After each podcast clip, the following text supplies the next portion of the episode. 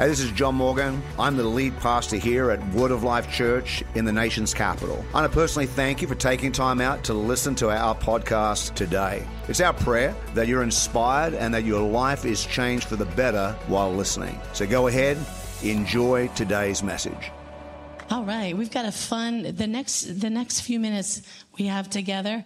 I'm really excited about this. Um, I'm going to invite Esther Wafula to come up, and Nina Angeles, and um, also Nisha Gilliam. Would you guys come on and join me right here? We're gonna have a little conversation here this morning, and uh, you guys are invited in.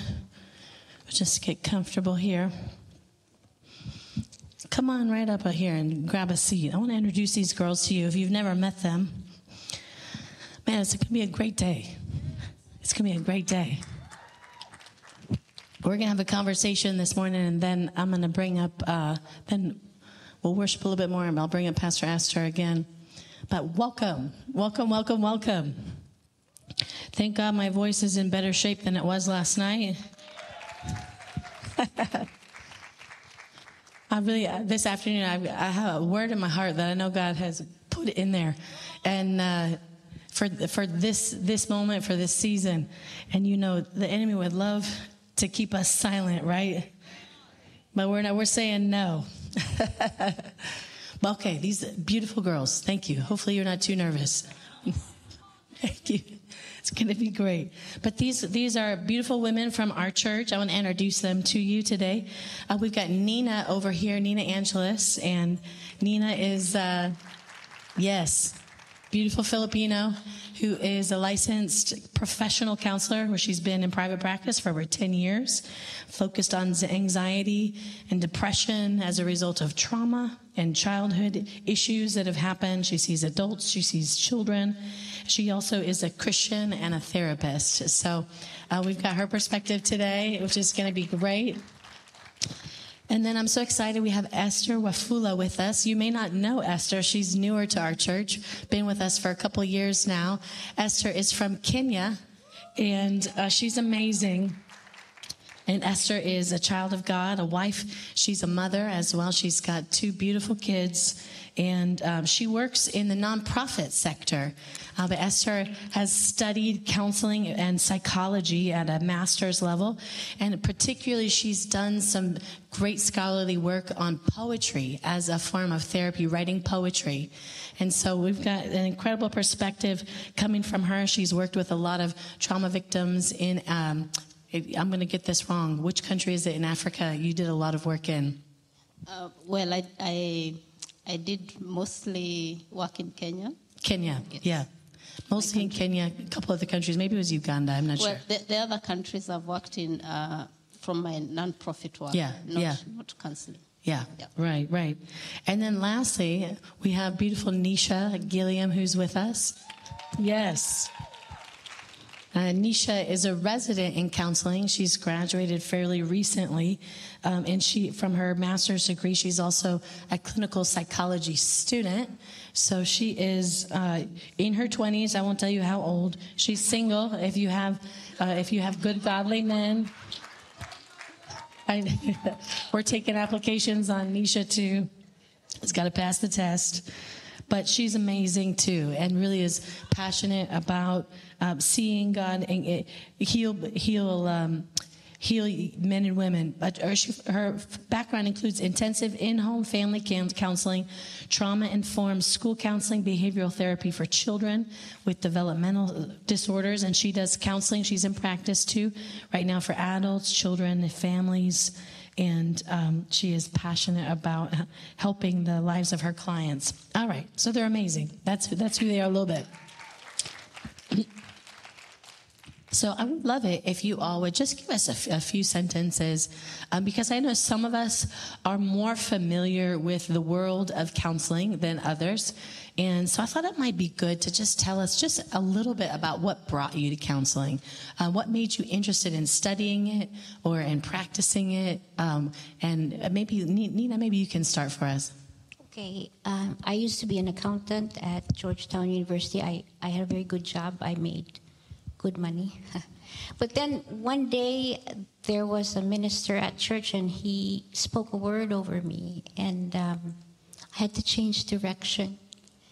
And the Lord gave me the purpose for my life. And that's how I, I became a counselor. I, I was literally called to do it. It was a difficult journey. I had to go back to school. There were many times that I would say, Did I hear you right? Um, uh, this is too hard.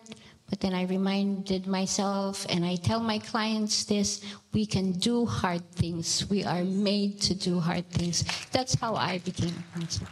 Beautiful. I love that story. Esther, how about you? Okay, so um, my journey to uh, studying psychology, um, a number of things led me to that path. First, um, uh, I have been a Christian since um, my teenage years, uh, but I had a friend during my college days that uh, suffered um, from psychological problems. At the time, I did not have any way to process that, um, especially as she was also a Christian. I could not understand how that was happening. Um, later on in my professional life, um, as I've worked in international uh, in an international organization, I had a, a colleague that had um, psychological problems as well soon after giving birth. I was also very challenged by that. As she is a Christian, she's serving God. How can this be happening? And I think the thing that, the two other things that tipped uh, uh, the scale for me were um, my son David, our son David, who some of you might, might have seen, um, was diagnosed with autism in 2013. Um, again, this is a child that we had prayed for um, even while he was in the womb, even before he was born, and I was very surprised by that. And then as I grew older, I also noticed that uh, there are lots of challenges that we experience uh, during life transitions. And I thought I need to find a better way to understand what's going on. So that led me to studying psychology and trying to understand what is it about, um, uh, what, what, can I do? How can I be better empowered um, and maybe even help other people to handle these kinds of challenges? So that's my journey. Beautiful. Thanks for sharing that. What about you, Nisha? Yeah, that was really beautiful, both of them. uh, for me, uh, growing up, I always knew that I wanted to be in a helping field. I love just helping people. And originally, I wanted to be on the medical side of things. Counseling is still a behavioral health, but I was thinking about being a pediatrician. Um, and then I realized I'm not a huge fan of that kind of stuff. um, I was more so interested in people and why people do the things that they do, human interaction, things like that. And then when I was in high school, I had a friend who was taking a psychology class, and she was telling me about it, or how she was learning about the human mind and things like that. And it was just so interesting to me. I just wanted to know more mm-hmm. about it. And so I signed up and fell in love with it. I was I just wanted to continue to learn more about it. And then I started an advice column in high school. Why did I think I was qualified at 16 to give people advice? I don't know. But a lot of girls in the school reached out to me and said, you know, what you wrote, it really touched my heart. Um, it really helped me, and I just loved that so much. So I decided to, to study it in college. So good. Love it. Love it. So I thought it would be good for us to just have a conversation about a couple of things. But one of the things, you know, we come into spaces like this and spend an intense amount of time with each other and in the presence of Jesus and you know we get fired up and we get excited about god and the things that he's speaking to us and what we're sensing for the future. And then we walk out of here and probably today you're going to walk out of here into some pretty intense headlines in the news about what's happening outside of this building and around the world. And then you get into the obligations of life on monday and uh, where does that fire go and so, uh, what I thought it would be good to talk about maybe is just how do we cultivate a sense of passion and purpose and mo- just motivation in our everyday lives? How, you know, for those of us who might struggle a little bit with whether it's anxiety or just everyday depression, life is just difficult. Uh, how do we? How do we? How do we? How do we get through that and keep that sense of passion going. Is anybody you can pop in? Well, well, for me, and it's something that I also like to cultivate in the people that I see, is that we have to discipline ourselves to have that time spent with the Lord. It's a very simple thing, but we have to really have that discipline to do that early in the morning or is really a good time but we have to say i'm committed to do this because when i start my day with you my jesus you guide me the rest of the way it's, it's a very simple simple but hard discipline to do You, okay, um, thank you. I think this is a very important question. Um, and I love that you use the word cultivate, right? Uh, because the word cultivate suggests that you have a responsibility. There's something I have to do, there's something we have to do. Um, as Christians, sometimes I think we can um, leave too much to God. But the word cultivate there suggests there's something we have to do. But maybe I could step, take a, a step back first and say, um, for us to think about purpose and um, we, we need to, to ask ourselves, where does purpose come from? It comes from God. The Bible says in Ephesians chapter 2, verse 10, that you are Christ's workmanship, created in Him to do good works. There are already some things that God has created for each one of us to do, to accomplish. In the book of Acts, the Bible also says that He has determined, even where you live, in which time in history you would be born. So the very fact that you're here in this generation, that I am alive in this generation, is ordained by God. So there is a purpose. So you, are not, um, you're not creating your own purpose. You need to first discover the purpose that God has for you, and you can explore that through prayer, through spending time with God, and then once you have discovered that, or as you continue to discover that, um, then you you need to keep drawing close to God. And I think the analogy I would like to use is the analogy of a, a hearth. Um, a hearth is, you know, those of us who are from uh, the African continent will, will know, and maybe even in other, uh, from other places, we have this uh, fireplace and we have to use wood. You need to feed the fire, you need to nurture the fire. So, how do we nurture that fire? And uh, some of the ways that I think you can nurture that fire is, as we have already said, reading the Bible, uh, spending time with God, prayer, but also what makes your heart sing? What makes you happy? What not, not just happy, but like really deeply what connect what is the sweet spot between what God has called you to do? We have already talked about your purpose, what God has called you to do, the context around you, there are things that the world is asking for. You know, um, our sister here said how um, somebody spoke over her life about to become a, you know, to go into counseling. And our sister also talked about how in school people would be coming to her to seek for counsel. There are some of these things happen and they point to what God has called you. Things that you, you feel inclined to serve in. Um, so uh, these are all ways in which you need to pay attention to. Um, and, you know, you continue to feed that. Learning, become a lifelong learner. Be interested in investing in those things that are of interest to you. Um, so cultivate that, nurture that fire.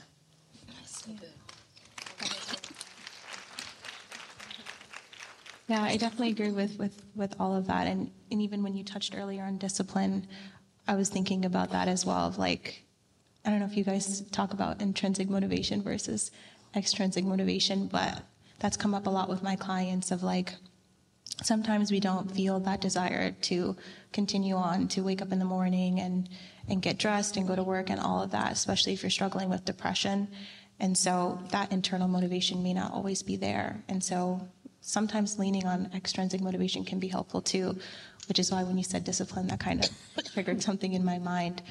Sometimes we have to just lean on that discipline of like, I really don't feel like getting up right now. Everything seems dark, but I'm going to do this for you, God. I'm going to wake up and I'm going to open my Bible. I'm going to read your word and I'm going to try my best to just continue on today. So, and that's been really helpful for a lot of people that I work with. So good, girls. It really is. Apologize. I'm hacking up a lung over here. but it's brilliant. It's brilliant. So, I think all of those things are so important and just cultivating that fire and that passion. And it's interesting that you're talking about how I think recognizing our purpose is tied to keeping that fire for Jesus strong in our life. That those two things are deeply connected.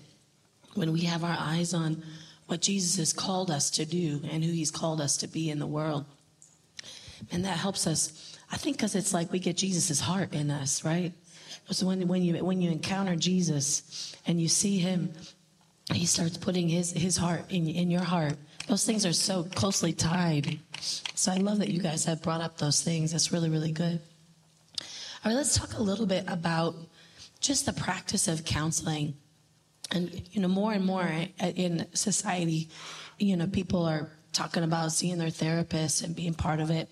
And I wanted to have a little bit of a conversation about how does that work with our Christianity, and um, just here's a good question. I think so. When we're struggling, how do we know whether we just need to kind of like suck it up, you know, put our face into the wind and just kind of keep trucking forward, or if we actually need some help and we need to go pursue some counseling? Like, how do we?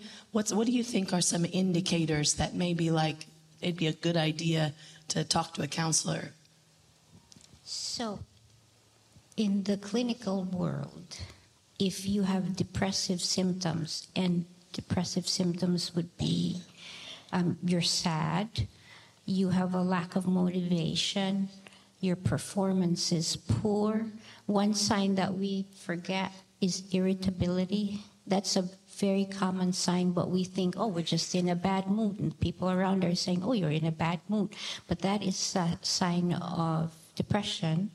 Um, but one thing in the clinical world is if it lasts more than two weeks and it interferes with your daily functioning, then you need to seek help. I'm not really a proponent of sucking it up. I, I don't kind of know what sucking it up means. Um, sucking it up is, means I'm just going to push my emotions down and, and, not acknowledge it. And so that's one one thing that we want to acknowledge. And one of the things that I think is lacking for us as Christians is we tend to, okay, I'm just going to swallow my emotions. And what happens is it gets stuck in here instead of going out. And so now you're you're unmotivated and you're sad and you're depressed because it's it's stuck in here. And if you don't release those emotions, you now you're beginning to feel it in your body, you feel it in your stomach, you feel it in your shoulders, you feel it in your chest. So that's my definition is, is that when it interferes with your daily life, even if it doesn't interfere with your daily life, you feel like, you know, you, you want someone to come alongside of you, you know, ask, ask for help. We remove that stigma of, of asking for help is weak. You know, asking for help is actually being strong.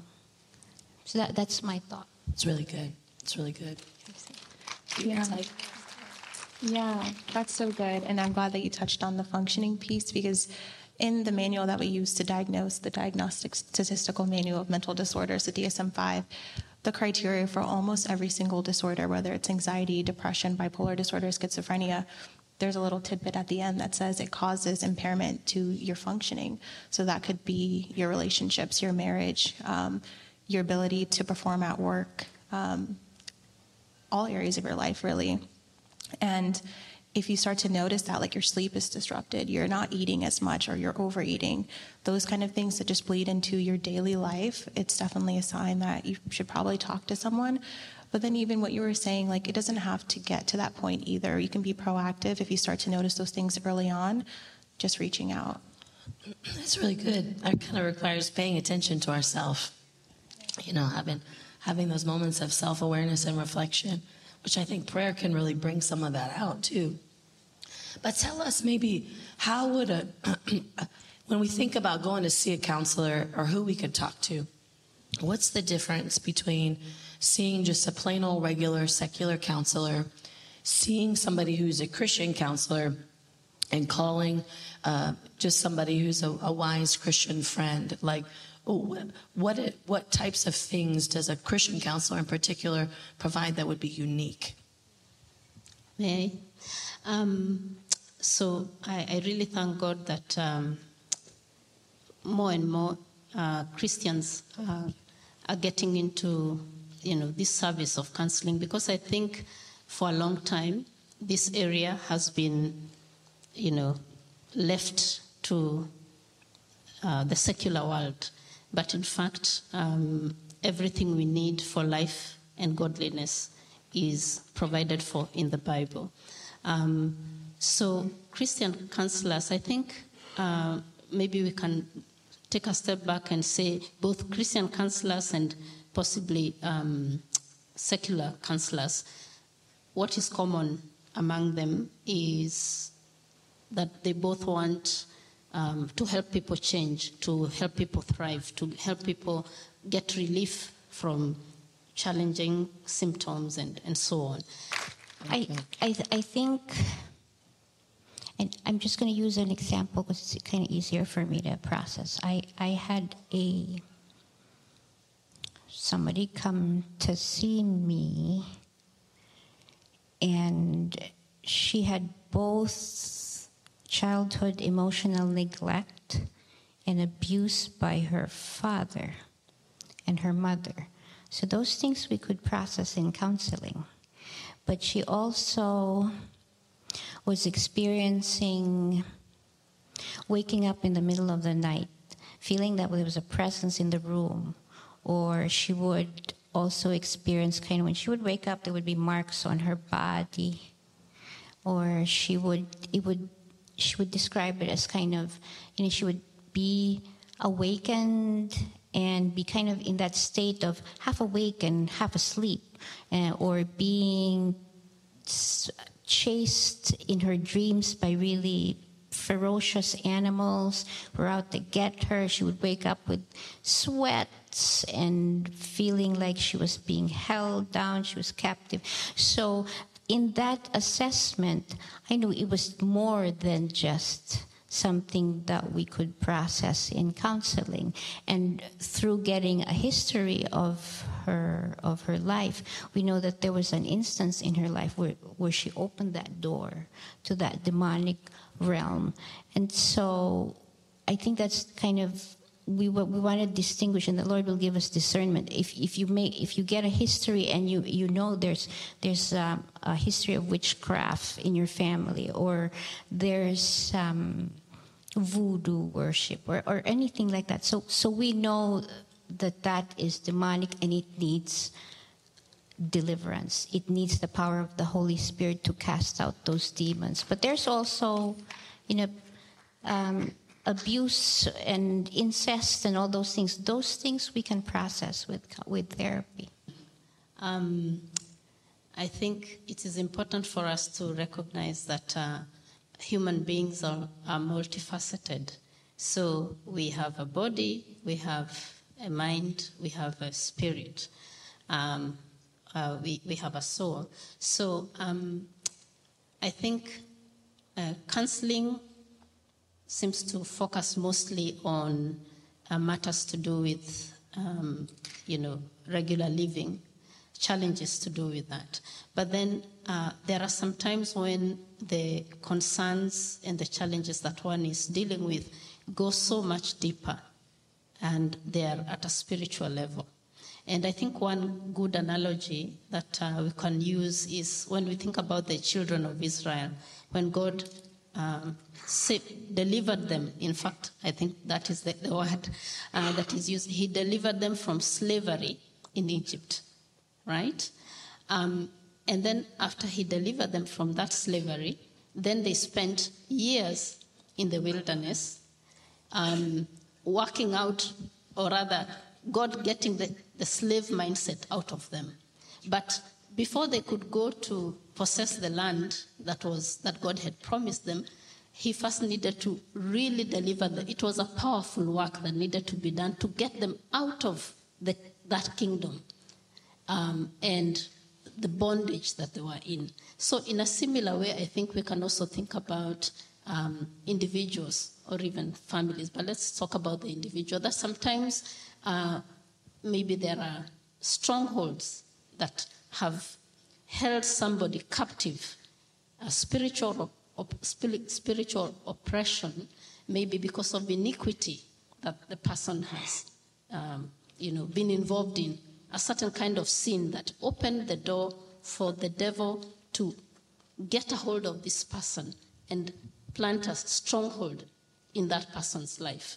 And um, that uh, kind of door then um, allows the enemy to have such a power and oppressive power over this person that patterns of evil can continue to, and oppression can, can have uh, sway over this person. So even if they went for counseling and that foundational aspect has not been dealt with, um, whatever counseling is trying to do may not really get to the root of the issue.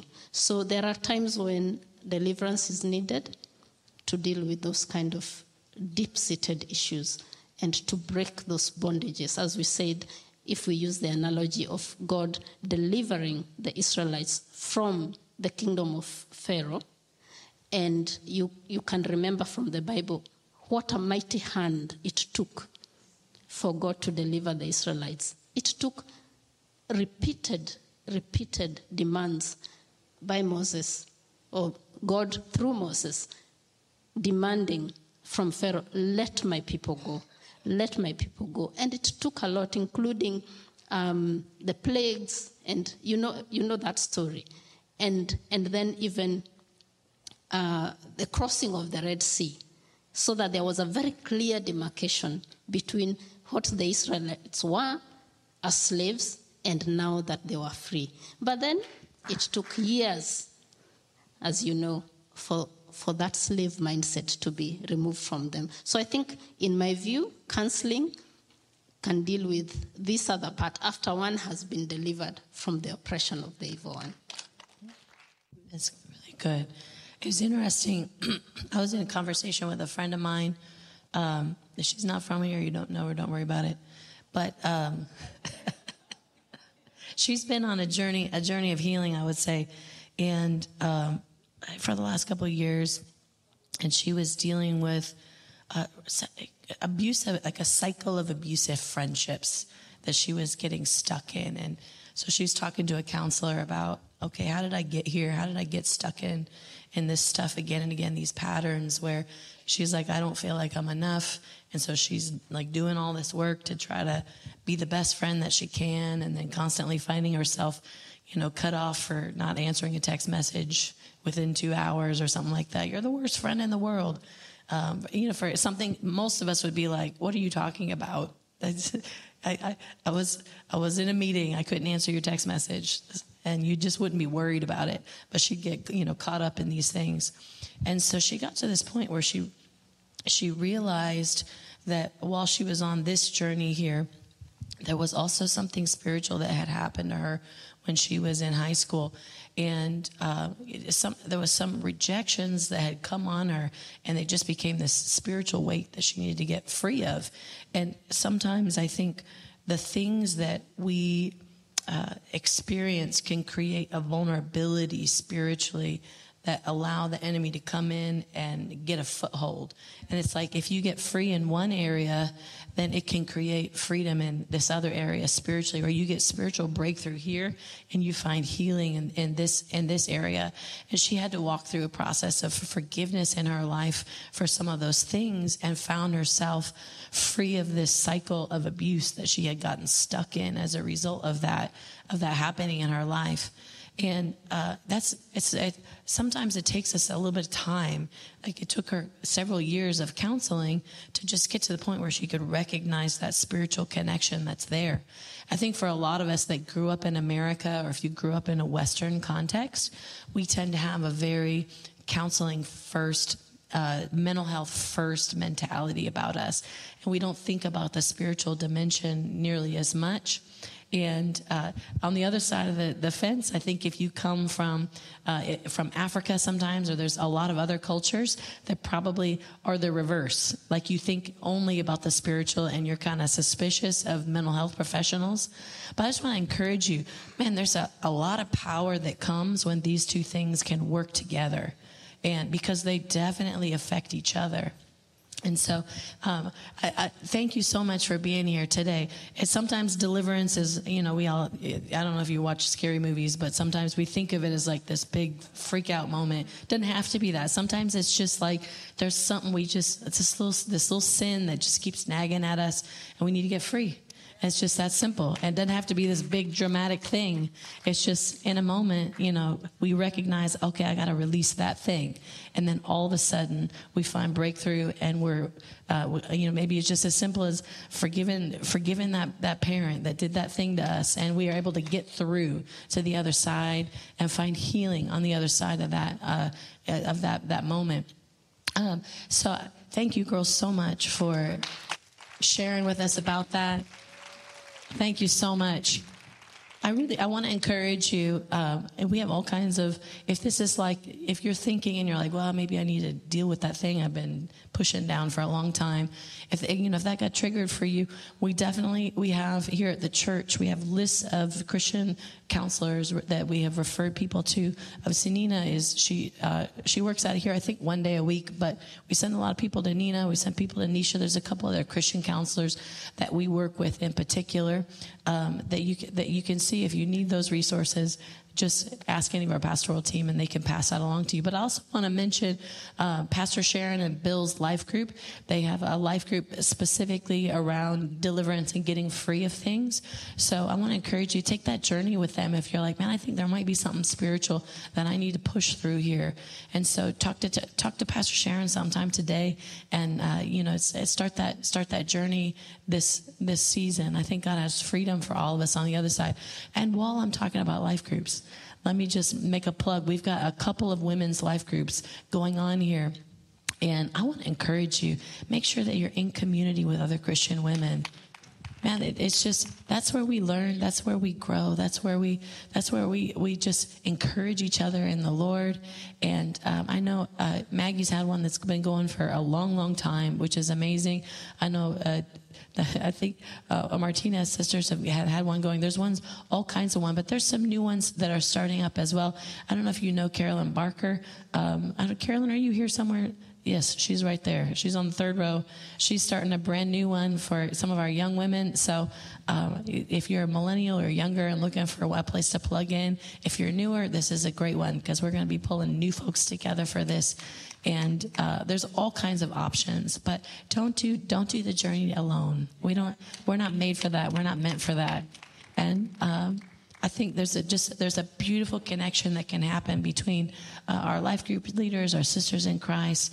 You know, having people, pastors in our life who will invest in us, having counselors who will be there with us, having folks who walk the journey with us. This is how God meant it to be. Is for us to be in it together. And I think that's so important for us to be able to walk out the purposes of God in our life, to, to fan the flame uh, that, of, of the gift of God in us that God's designed us to be in the world. Can we just pray and um, and just we're going to just pray that God continues to to bring His touch on us. God, we just give our, our hearts to you, our lives to you, Father. We just pray that you'd speak to us about the ways that you're encouraging us and challenging challenging us to grow in you, Father. We just God, I ask your healing touch beyond every single one. God, those who've had a lot of pain in their past, Father, I just pray that you would uh, complete the work of healing that you've already started in their lives. God, I pray that you just speak to us. Uh, Father, I pray that you'd bring freedom to us, Lord Jesus. Speak to us about what we need to let go of, God, where we need to forgive, where we need to, uh, to move forward in you, Jesus. We just thank you for that. In your name I pray. Amen. Amen. Amen. Can you just thank these girls one more time? Yeah. I love you all.